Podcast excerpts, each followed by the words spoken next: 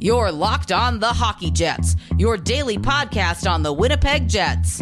Part of the Locked On Podcast Network. Your team every day.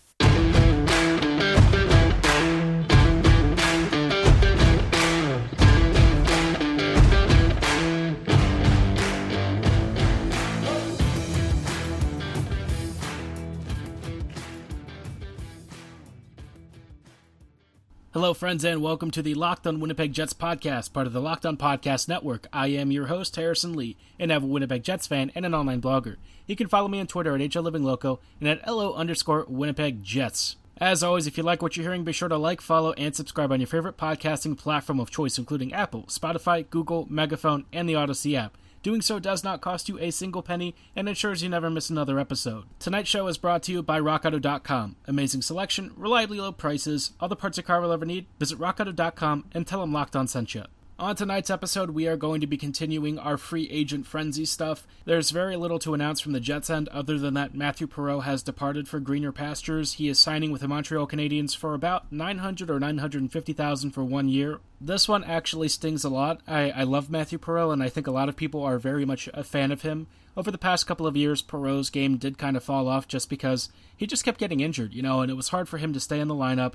Even when he was, he was bounced around a lot, but he was always one of those players that, when it comes to crafty, savvy veterans, guys who fight every shift, who wants to create and, and really be a pest around the goal mouth, players who are consistent and, and veterans who have all of the skill sets that make them productive while also bringing the grit and determination that we love to see. Perreault was always that guy to me, and I feel like his loss is going to be felt.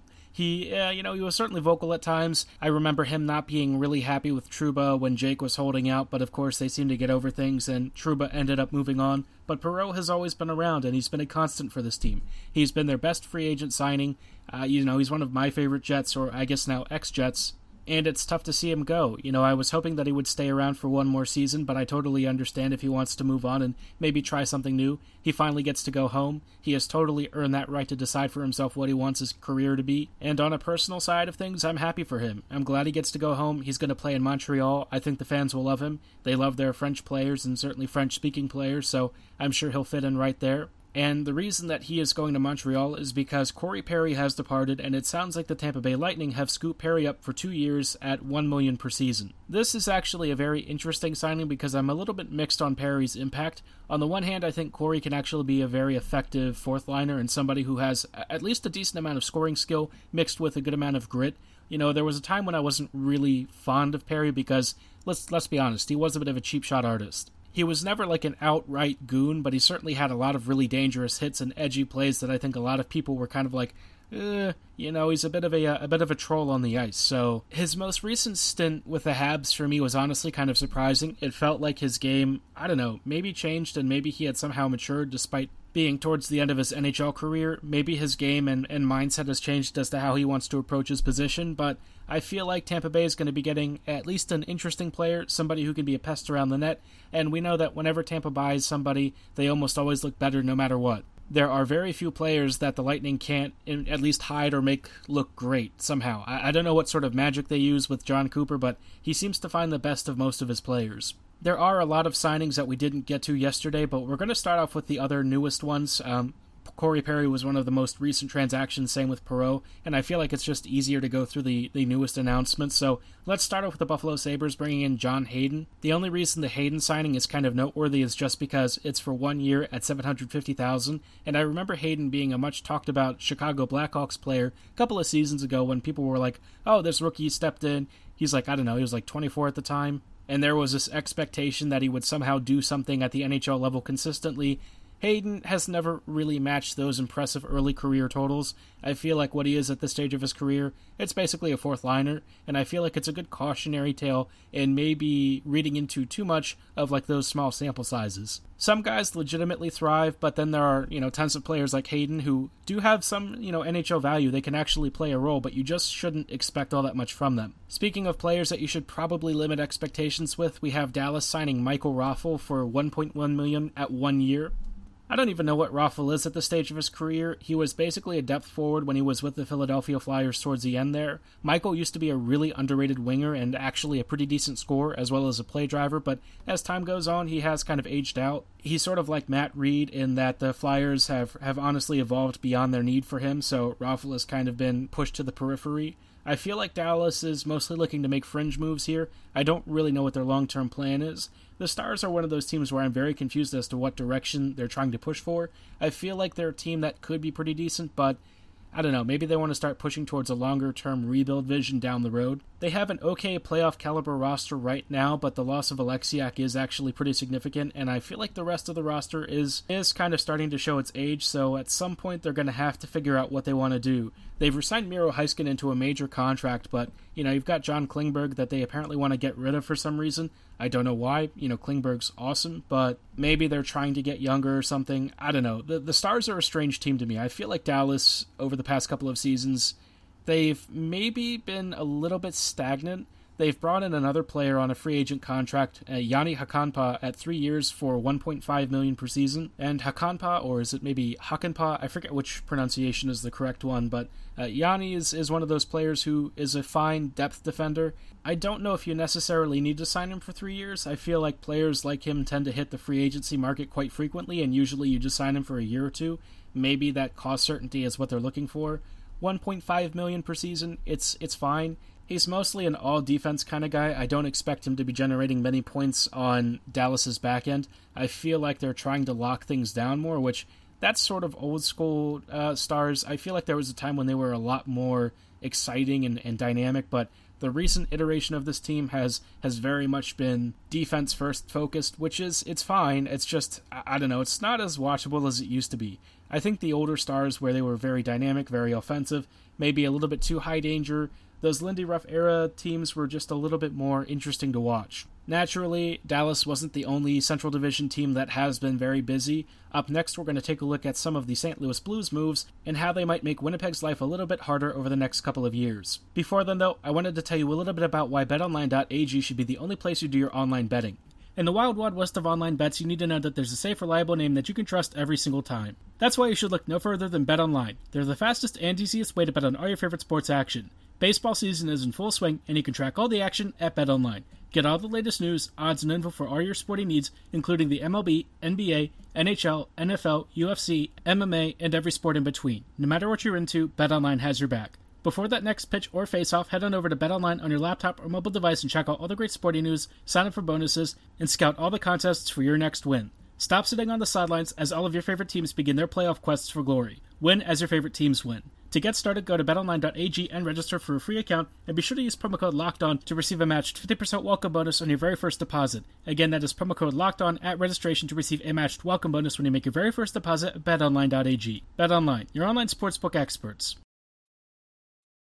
Hey, friends, and welcome back to the Locked On Winnipeg Jets podcast. We are taking a look at tons of free agent signings. It is now day two of the proceedings, and of course, plenty of teams are still making moves. Some of them are, are maybe better than others. Some of them are like Vancouver, who apparently really loved Tucker Poolman and signed him for a four year contract. But then there are teams like the Blues that seemingly want to make a, a pretty decent amount of improvements. And I have to say, their AHL team is already looking like it's going to be massively improved. They're bringing in Matthew Peca, Nathan Todd, and Charlie Lindgren. Uh, Lindgren and Matthew Peca are both on minor league contracts, while Todd apparently may have some kind of like a two way deal. If you remember Nathan for any reason, it's because last year he basically showed up out of nowhere. I think he had like, what, 35 or 40 career pro games at the AHL level, and suddenly he was like a 20 plus goal scorer for the Moose. Nathan both led the way in having first names as his full name and in goals for the Moose. I'm glad to see him getting a, a nice little promotion here. He's going to move to a very good system, and I feel like Todd definitely deserves something of a raise. Of course, signing some minor league guys isn't what makes St. Louis looking uh, a little bit more dangerous next season. They have now brought in Brandon Saad at five years for about four and a half million per season. Now, Saad is one of those guys that I would have been okay with the Jets taking a run at. I feel like his, his contract term is just slightly on the longer side, and he's got a no movement clause for the first couple of seasons. I don't think in and of itself it's all that bad. Four and a half million per season is very fair value for a guy who, quite honestly, is a really good top six play driver. If you're looking for a creative winger who likes to attack space and can transition the puck up along the wings, Uh, you know, you're you're getting a pretty good one in Saad. He's also got a pretty decent shot. He's not really like a prolific goal scorer or anything, but he just seemingly creates a lot of helpful facilitation inside the offensive zone, and he can be a really versatile threat whether he's at even strength or on the power play. Again, not really like a guy who tends to score tons of points, but when he's on the ice, your team is usually doing better things in the offensive zone. What is interesting about this signing is that it basically means Vladdy Tarasenko has to be getting moved sometime soon. We all knew that he was basically on the outs, but Tarasenko I don't know where he's going to go, to be honest. I've heard a lot of links to the New York Islanders. I don't know if that's just fan speculation or if somebody in the media is is really pushing for this move. It could be a thing that happens. I don't really know. I feel like the Islanders maybe need to really bulk up in goal scoring ability. They are, are still trying to work out the Casey Cizikas contract, but I think they're a team that, quite honestly, just doesn't have enough high-end goal scoring at their front end, which is it's it's a hard thing to work around because it's it's difficult to find really good shooting talent that doesn't often impact you negatively in other areas. I like Tarasenko a lot. I'm not sure about his current contract with his current health concerns. You know, it's only for two more years, but you know it is a pretty big cap hit, so to some degree, I do think the Blues would need to eat at least a little bit to make it work. But if Tarasenko was to become a New York Islander, they would be a much more interesting team.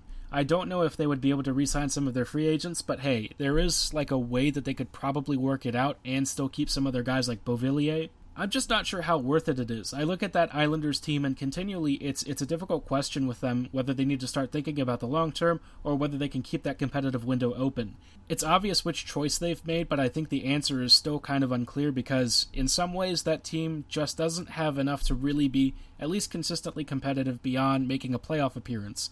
They can get through a round or two, but I feel like you start getting later and later into the postseason, eventually you're going to run into like a Tampa Bay, and the Lightning just have way too many weapons to work around. Kind of on a related note, we also saw the Seattle Kraken work to bring a little bit more forward talent to their own team, but they've brought in Jaden Schwartz, and this one is interesting. It's a little over five million per season, but Schwartz for me is not really uh, as prolific a goal scorer as he used to be. I think he's still an immensely talented player, but if you look at somebody like Tarasenko, right, Tarasenko has just got that natural talent and the natural release to make everything deadly. Jaden in his heyday was like a really good offensive creator who also had a great release and very smart offensive positioning.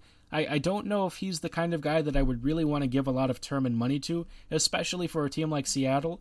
I feel like at this stage of his career, he's probably more of like a middle six winger, but maybe he's still got some second line or first line duty in him. It could be that he just needs a big change of scenery and he's going to go back to dominating, but I think at this stage of his career, he's in his 30s. I feel like it's probably more on the downswing now. The other really confusing signing for the uh, for the Kraken is Philipp Grubauer signing a 6-year deal for just about 5 million or so per season. I I really don't get this move.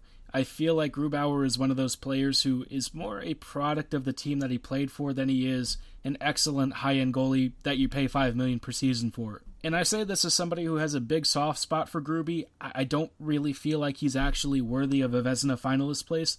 I think he's a good goalie, a, pretty decent one actually. And certainly, if you're looking for like a starter, if you did like a four x four deal or something like that, I think that's livable. But six x five is a little bit much in my opinion. And I think it makes me ask the question of what Seattle's long term strategy is. I feel like they didn't really get many assets for those bad players I mentioned they took in you know previous episodes, and then they they kind of watched some of the guys that they drafted drafted end up signing with their original teams, and now they're signing big free agency deals, but to what end, I guess is my biggest question. Are they looking to bring in fans with some kind of quality ice hockey? Because they would have had to have taken better players than they did, and now they're signing free agency contracts that, quite honestly, don't really seem like great value. It's hard to find good deals in free agency, anyways, just with how the market works, but especially this year when everyone's throwing around money like crazy.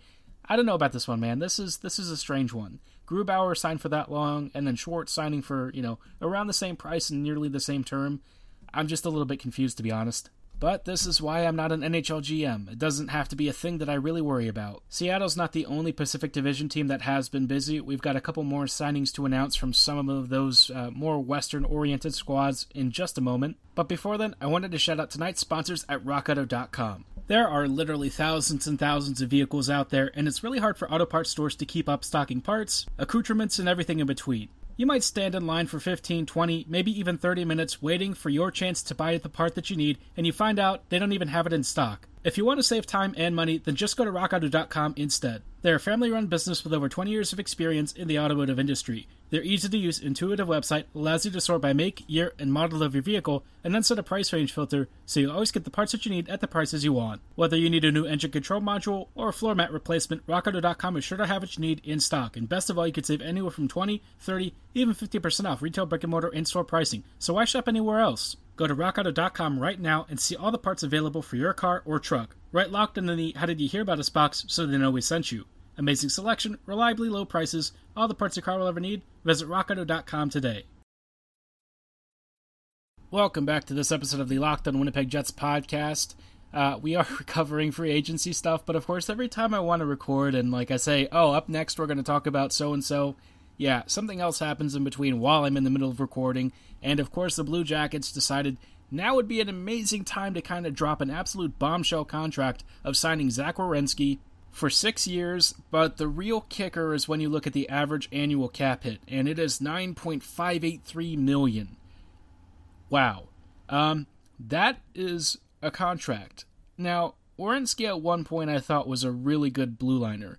I, I feel like Zach nowadays is probably I mean, he's capable of being like a top pairing guy if you give him the right partner, but I'm not actually sure he's going to put out numbers that sort of equal that. We know he's obviously very gifted when he's in possession of the puck, and certainly as an offensive attacker, he's got all of the skills and tool sets that you would look for on the back end, but the rest of his game and certainly even the offensive output just hasn't really been there in terms of, of what you'd expect for somebody that you're paying nearly $10 million per season for this contract is definitely one of those things where Columbus is is trying to get out ahead of him wanting out of the team. I would think. I I look at this as please stay in Columbus. Don't leave us. We need superstar players to build around. You're our guy that we want to start building a team around. But I don't know about this contract, man. I'm looking at this and I'm just thinking this is really, really, really expensive, and I'm not sure he's actually worth that price tag. All I'm hoping is that this deal basically goes by the wayside as far as the Neal Pionk contract extensions are concerned. Hopefully, the Jets can get Neal for under six million. Not sure it's going to happen. You know, six would be pushing it by my mind, but maybe if they can get term, they can kind of keep that cap hit down just a little bit. Jeez, though, ten million for Werenski per season. That's that's pretty wild. Um, and here I thought I had a couple of really crazy deals to talk about after this, but that one just kind of came out of the blue and it, it's a doozy. Of course, it wasn't the only slightly amusing D contract handed out. We had yesterday the one one of the ones that I was originally going to talk about before the whole Werenski news broke. This one was Cody Ceci signing for the Edmonton Oilers at just over four million per season. I know that Ceci was decent in Pittsburgh. In fact, he was putting up numbers and results that looked closer to like a second pairing D than the, the typical fringe guy that a lot of people thought he was. But you have to be out of your mind to sign him for four years at almost four million per season. That's just nuts. That contract is just asking for trouble. I could imagine that Ceci is going to be used as like a top four D, and I just I, can't see it, man. I really don't understand why Edmonton would try and go for this, but you know, this is a team that hasn't really had great talent evaluation over the past several years. I'm not really shocked that again they have made another mistake. Maybe the contract looks okay in the first year, but I can guarantee you at some point that thing is going to look really nasty. And one slight correction, it's it's just under 4 million, not quite 4 million per season, but it's it's pretty close. It's it's it's borderline, man. It's around what? Like 3.3ish, something like that. I would say a fair value contract for what I would be looking for Ceci to do is probably somewhere along the lines of two by two and a half or three by three, maybe. But four by three, uh, or even a little bit over that, is actually pretty crazy. Similarly, the Dallas Stars signed Ryan Suter for four years at a little over four million, around I would say 4.25 to 4.3 ish per season, which that's just a bit rich for my take. Suter at this stage of his career is is still a capable second pairing defender, but signing him for four seasons carries a decent amount of risk, and that is a major cap hit. I know that they're trying to sign Hakanpää and Suter to replace some of their lost back end blue line movement and, and defense, but I don't think that's really going to fix it. It's not as bad as signing Derek Forbort for 3x3, but it's certainly not great either. The last contract that I find very interesting, and I don't recall if I mentioned this one yesterday, but if I didn't, it's Blake Coleman signing for six years at just under five million per season. Now, this is a contract that, team aside, I love on its own. I'm a big Coleman fan. I feel like the term is just a little bit long, but the average annual value is, is decent. This is a player that you can literally use anywhere. Up and down the lineup, no matter what line you want to use him on, he's going to provide excellent value. I think my biggest question is why he would go to Calgary. I feel like the Flames, in terms of ice time, will give him plenty of opportunities. But if you really want to win, I don't know if that's the team I would move to. The Flames kind of need to blow it up at some point in the near future. Coleman isn't really going to solve some of their biggest needs, but maybe he can be a really good top six option for a team that frankly doesn't have a lot of depth down the middle. I don't know though, it's just a strange signing. I feel like, you know, for the Flames, they've constantly done a lot of fill in the gap moves to try and at least appear more competitive. This team is not really built for the long term, and I feel like at some point they're going to have to reconcile that they do need to move Johnny Gaudreau and probably Sean Monahan too. They have some exciting young talents on the wings, but some of those guys are in their early 20s already, and when you look at the prospect pool, there's not a whole lot there to really sign for the future. They're one of those teams that's kind of stuck in limbo, and I don't know about the free agency approach. We'll see if it kind of pans out and maybe they can actually advance their way through a pretty weak Pacific Division, but yeah, not one that I am I am counting on a whole lot. On tomorrow's show, we are going to continue our free agent transaction frenzy and talk about some of the trades that have resulted out of some of these signings. Obviously, there's way too much stuff to get through in one show, um, but we'll, we'll be back tomorrow for even more trade action and free agent discussions. Hopefully, the Jets have signed a couple of players. I've heard that they are, are still trying to make a move for a top nine forward, but finding the cap space is certainly difficult, and they've got a number of free agents that they need to re sign as well. That is going to do it for tonight's show, though. Before you log off, don't forget to check out our live NBA draft show. NBA draft goat Chad Ford, Locked on NBA draft host Rafael Barlowe, and Locked on NBA host John Corrales will be live this year covering the NBA draft. It's Locked on NBA Draft 2021, brought to you by Built Bar. Get local expert analysis on each pick. Follow Locked on NBA on YouTube today and watch our live coverage on July 29th at 7 p.m. Eastern. As always, thanks so much for your support. Thanks for listening. Have a great night, and go Jets go.